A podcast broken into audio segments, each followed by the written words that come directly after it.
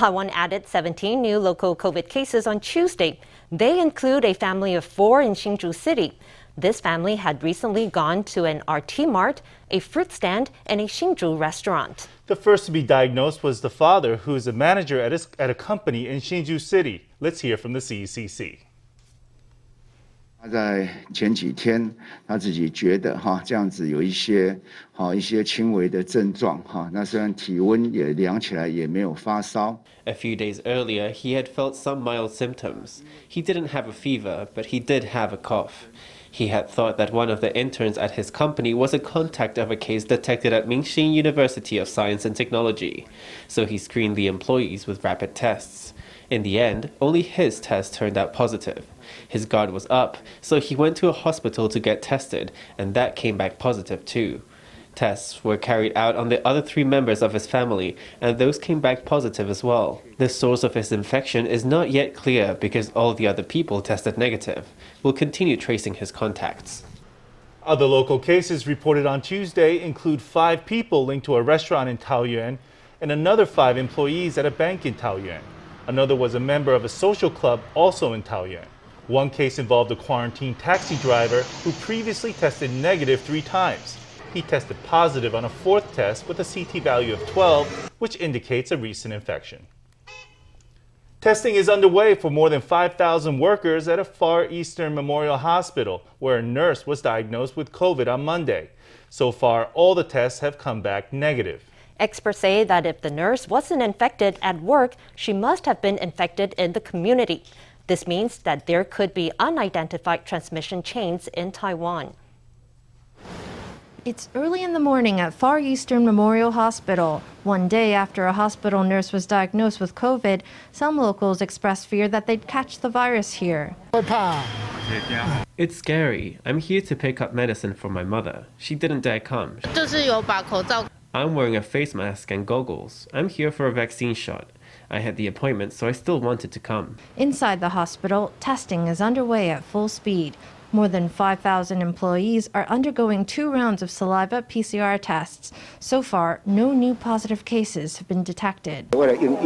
Reacting to the positive case at the hospital, they carried out two rounds of testing, the second of which is still underway. So far, all the tests have come back negative. The final results of hospital testing are expected to come out on Friday. Officials are investigating how the nurse got infected as she had not been working at a COVID ward.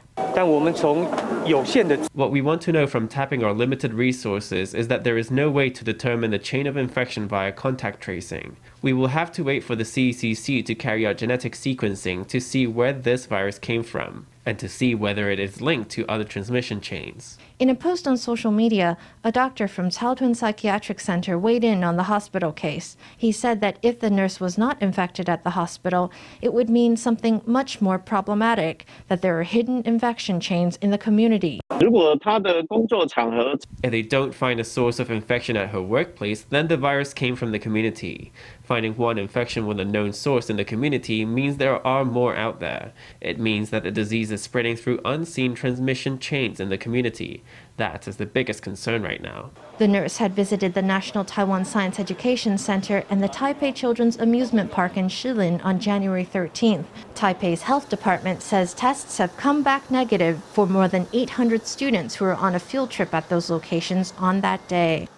The CECC's vaccine booking system is now open for the last time before the Lunar New Year. Some 1.14 million booster appointments are available between January 24th and 30th. As of 1 p.m. on Tuesday, more than 25% of uh, those appointments were booked. Let's hear from the CECC. 把莫德纳可以打两百五十万人份的这个追加剂的量，其实都已经拨给 呃这个各个县市政府哈。We have already distributed 2.5 million booster doses of Moderna to local governments to administer as booster shots. Altogether, about 940,000 Moderna boosters will be administered on the 19th and 20th rounds of vaccination. So local governments will have about 1.5 million booster doses left. Local health centers may already be offering appointments for those. Moderna was the most requested vaccine brand of the day. More than 50% of the available Moderna shots have already been booked. About 30% of Medigen has been booked, and nearly 13% of the available Pfizer. On Tuesday, the health minister urged people not to pick and choose, saying what's important is not the brand, but getting boosted in the first place. The Taiwan Hong Kong Association has launched a fundraiser to help small businesses owned by Hong Kong immigrants in Taiwan. The fundraiser is long term and it aims to raise 300,000 NT dollars a month. And that money will be used to create a branding and marketing plan for one small business every month. Donors will receive small gifts and vouchers from Hong Konger run businesses across Taiwan. And already, 30 merchants have signed up to offer discounts. This barista demonstrates the making of authentic Hong Kong style tea, filling the room with a deep aroma of tea leaves. To support Hong Konger owned shops in Taiwan, the Taiwan Hong Kong Association has launched a fundraiser. They're looking for patrons to provide a monthly donation to Hong Kong entrepreneurs in Taiwan. 无论是年轻人 Be it young adults, middle aged adults, or older adults, when they come here, they first of all experience culture shock. The second issue they have may be financial problems. The fundraiser is called Dap Toi, which in Cantonese for sharing a table with strangers at a restaurant. The name evokes a sense of solidarity among strangers who happen to converge at the same place. To help their fellow Hong Kongers, more than 30 Hong Konger run businesses have signed up to offer vouchers and gifts to donors. The goal of the fundraiser is to raise 300,000 NT a month. Over the past few years, many things have happened in Hong Kong. Having left Hong Kong, we hope that the Hong Kong community in Taiwan can unite. When I was small, I drink Hong Kong style tea with coffee, so I have an emotional attachment to these. Seeing all these different small shops come together is something I absolutely support. The Taiwan Hong Kong Association hopes that Taiwanese will become patrons and help Hong Kong immigrants feel welcome in their new home. Mark your calendars for another season of cherry blossoms. Cherry trees are already starting to bloom in some part of the country. They'll be at the peak of their beauty in February and March. FTV reporter Stephanie Yang takes us to New Taipei for an early look at a top blossom hotspot. I'm currently at a cherry blossom park in Sanxia. There are six varieties of cherry blossoms and 5,000 trees here. This woman in a kimono is here to take photos with cherry blossoms. Here at the sightseeing farm in Sanxia district, the cherry blossom season has kicked off early. Ah, 啊，我觉得现在人家说都已经差不多七成了嘛。I think it's almost 70% bloomed right now, and it should be easy to get beautiful photos anywhere in the park. I wanted to get some photos and to dress up. The flowers are nice. They're pretty concentrated. Each flowering period is different, so you can come again and again.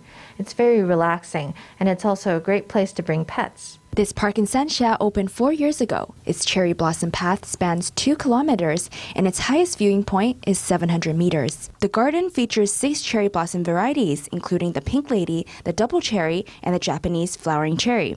So far, 80 to 90 percent of the Japanese flowering cherry trees are in bloom. This year, the Japanese flowering cherry trees are blooming very consistently. More than 80 or 90 percent are already in bloom and it's a good time to come see them. This year, the trees are blooming consistently, in contrast to last year when there was a cold snap. This year, about 900 trees will be in bloom at about the same time. There are six main varieties of cherry blossoms at our park, and at least 900 trees per variety.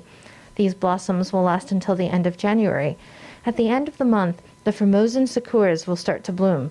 Over Spring Festival, the Taiwan double cherry will bloom, followed by the pink lady cherry blossoms, which can be viewed until mid March. This year, the park will offer night viewing sessions. The park owner says Sakura season is expected to last until mid March. Due to the pandemic, the park will require people to wear masks. It will also enforce real name registration, conduct temperature screening, and implement crowd control. FTV News reporter Stephanie Yang and Zhong Shuhui in New Taipei City.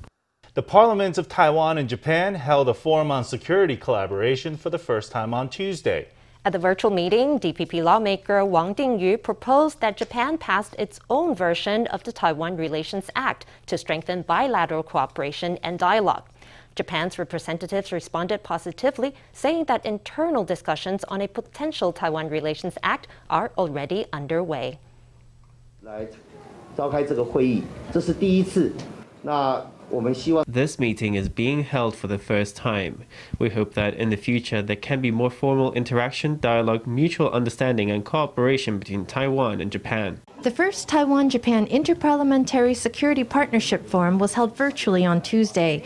Lawmaker Wang Dingyu attended the meeting with Zhao Tianlin and Lin Jingyi, fellow members of the legislature's Foreign and National Defense Committee. Japan was represented by former Japanese Senior Vice Minister of Defense Nakayama Yasuhide and Parliamentary Vice Minister for Internal Affairs and Communications Tabata Hiroaki.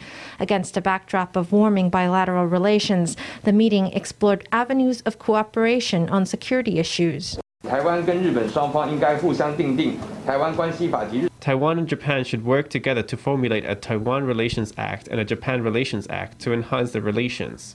The establishment of such a Taiwan Relations Act, I believe, will be a message to the CCP. It's a message that the cost of changing Taiwan's status quo will be too high and that it should not be attempted lightly. We've had very detailed discussions on the potential Taiwan Relations Act. There have also been many discussions on how the US's Taiwan Relations Act can be applied and responded to by Japan. I have also consulted many nations on this issue and especially consulted Taiwan's office in the US. Legislator Zhao proposed that Japan formulate its own version of the Taiwan Relations Act to deepen bilateral exchanges. The reaction at the meeting was promising. Legislator Lin proposed that Taiwan and Japan collaborate on regional defense and information security.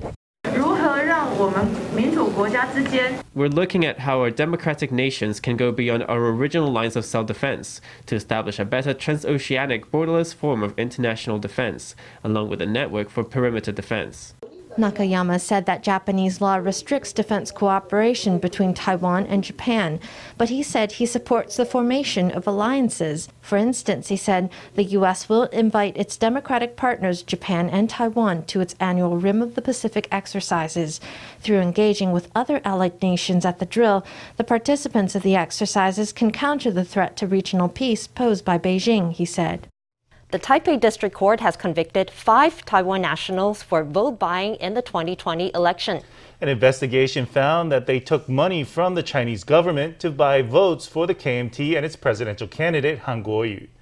According to prosecutors, Lin Huai and four others had offered nearly free flights to about 200 Taiwan nationals in China to encourage them to return to Taiwan and vote. Lin, who is the chairman of a Taiwanese business group in Hunan province, has been sentenced to prison for 46 months and deprived of his civil rights for four years. The Prime Minister of Slovenia said Tuesday that his country is in talks with Taiwan to set up mutual representative offices. Slovenian Prime Minister Janez Janša was speaking in an interview with an Indian TV channel. During the interview, he blasted Beijing for bullying Lithuania over the Taiwan issue. He also expressed his support for the Taiwanese people's right to decide their own future. In the latest sign of Europe's warming relations with Taiwan, Slovenia says it's in talks with Taiwan to set up mutual representative offices.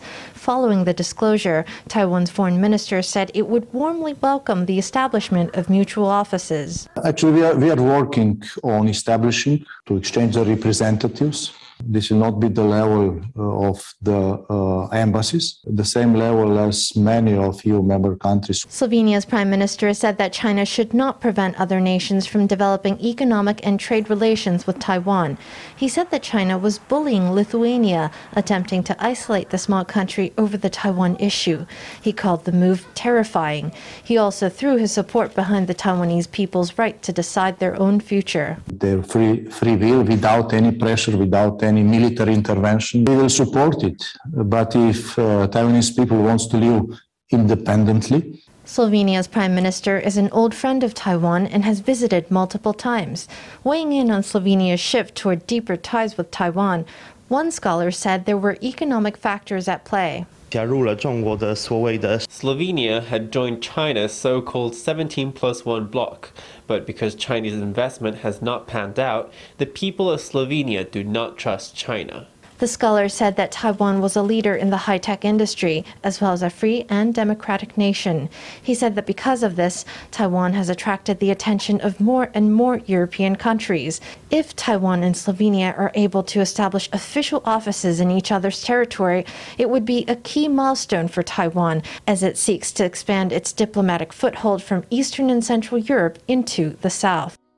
The European Economic and Trade Office has released its fourth episode of Taste of Europe.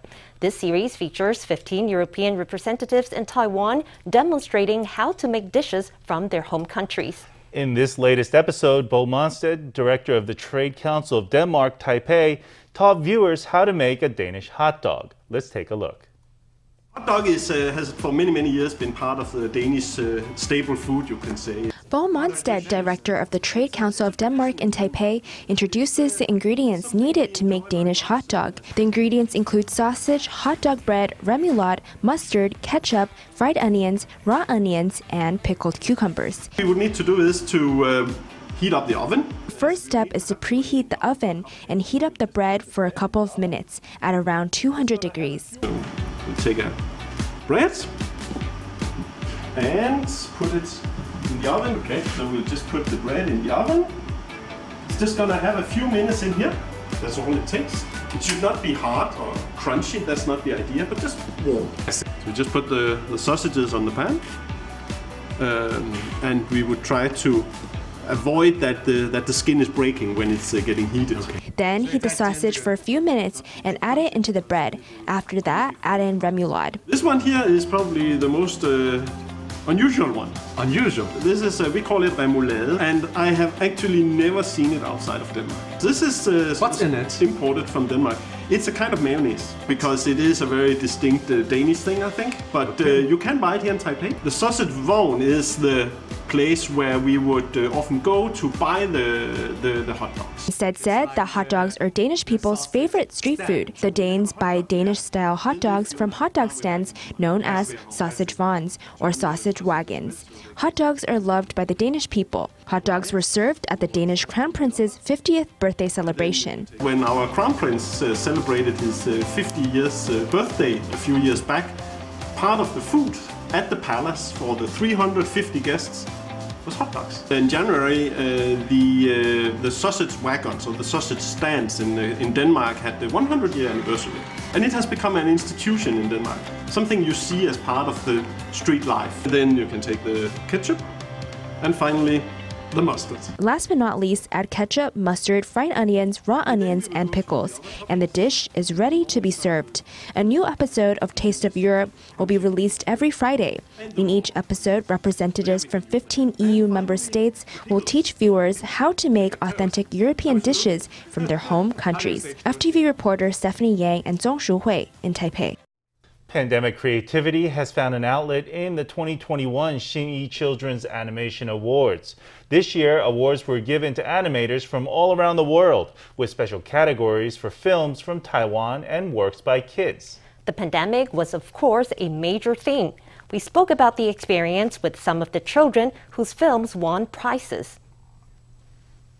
Students from Taidong's Jana Elementary smile as they receive an animation award from the Minister of Education. In May last year, while the whole country's schools were operating remotely, these children were attending online classes in their rural homes. Their animated film describes their experiences with digital school and struggling through internet problems. Lost Connection is about when we were learning from home and the interesting things that happened to our class. Originally, the whole class of six students was working on one film. Because of the pandemic, that had to change to them working on film individually or in pairs, so they had a lot to shoulder in multiple ways. The film was born from the kids' own creativity and their life experiences, with their teacher on hand to assist. This year, for the first time, the awards honor works from both Taiwan and abroad. Despite the pandemic, 1,461 films were submitted from 88 countries. The children's own films were not terribly polished. They're still developing. It felt like we could see them growing through the process of collecting their material and forming the work. Now in its 13th year, the Children's Animation Awards give professional animators a chance to show off their work while cultivating the next generation of filmmakers. Let's head now to Pingdong to meet a retired police officer come cocoa producer. After retiring from service in 2013, Su Rui Ming returned to the farmland left by his father. He concentrated on pioneering the production of cocoa beans. At the time, that was a very niche pursuit, but in just a few years, he's gone from strength to strength, even winning gold at a competition in Italy. He believes Taiwan has a lot more potential in the world of chocolate. Su Ruiming has devoted himself to growing cocoa ever since he left the police force. In 2021, he won a major international prize for his efforts. I served in the police force for 32 years, and by fate, I happened to come across the cocoa industry in Neipu. Now Su grows cocoa on the land left him by his father. The land is enriched by the coconut trees his father once grew here. Luckily, my father grew coconuts on his land. It's perfect to grow cocoa in the semi shade. It makes the cocoa more fragrant and sweeter than normal. When Su first encountered cocoa, there were few producers in Taiwan. There was nobody to pass on their experience and expertise, so he had to work it all out for himself. The flesh is extremely sweet and fragrant. It has the fruity flavor of tropical fruits. He taught himself what he needed to know and researched with other cocoa experts. He and several others set up an association to promote cocoa production in Pingdong. That was an important factor in the international recognition of his beans. Through the association, we held a Taiwan cocoa beans competition. Then we sent the top four contestants to take part in an international outstanding cocoa contest in Italy. We were a cut above and found international recognition. With the encouragement of global fans, Su was emboldened in his work to promote cocoa in Taiwan. He hopes that Taiwan's cocoa and chocolate industries will one day be another jewel in the crown of Taiwan's agricultural exports.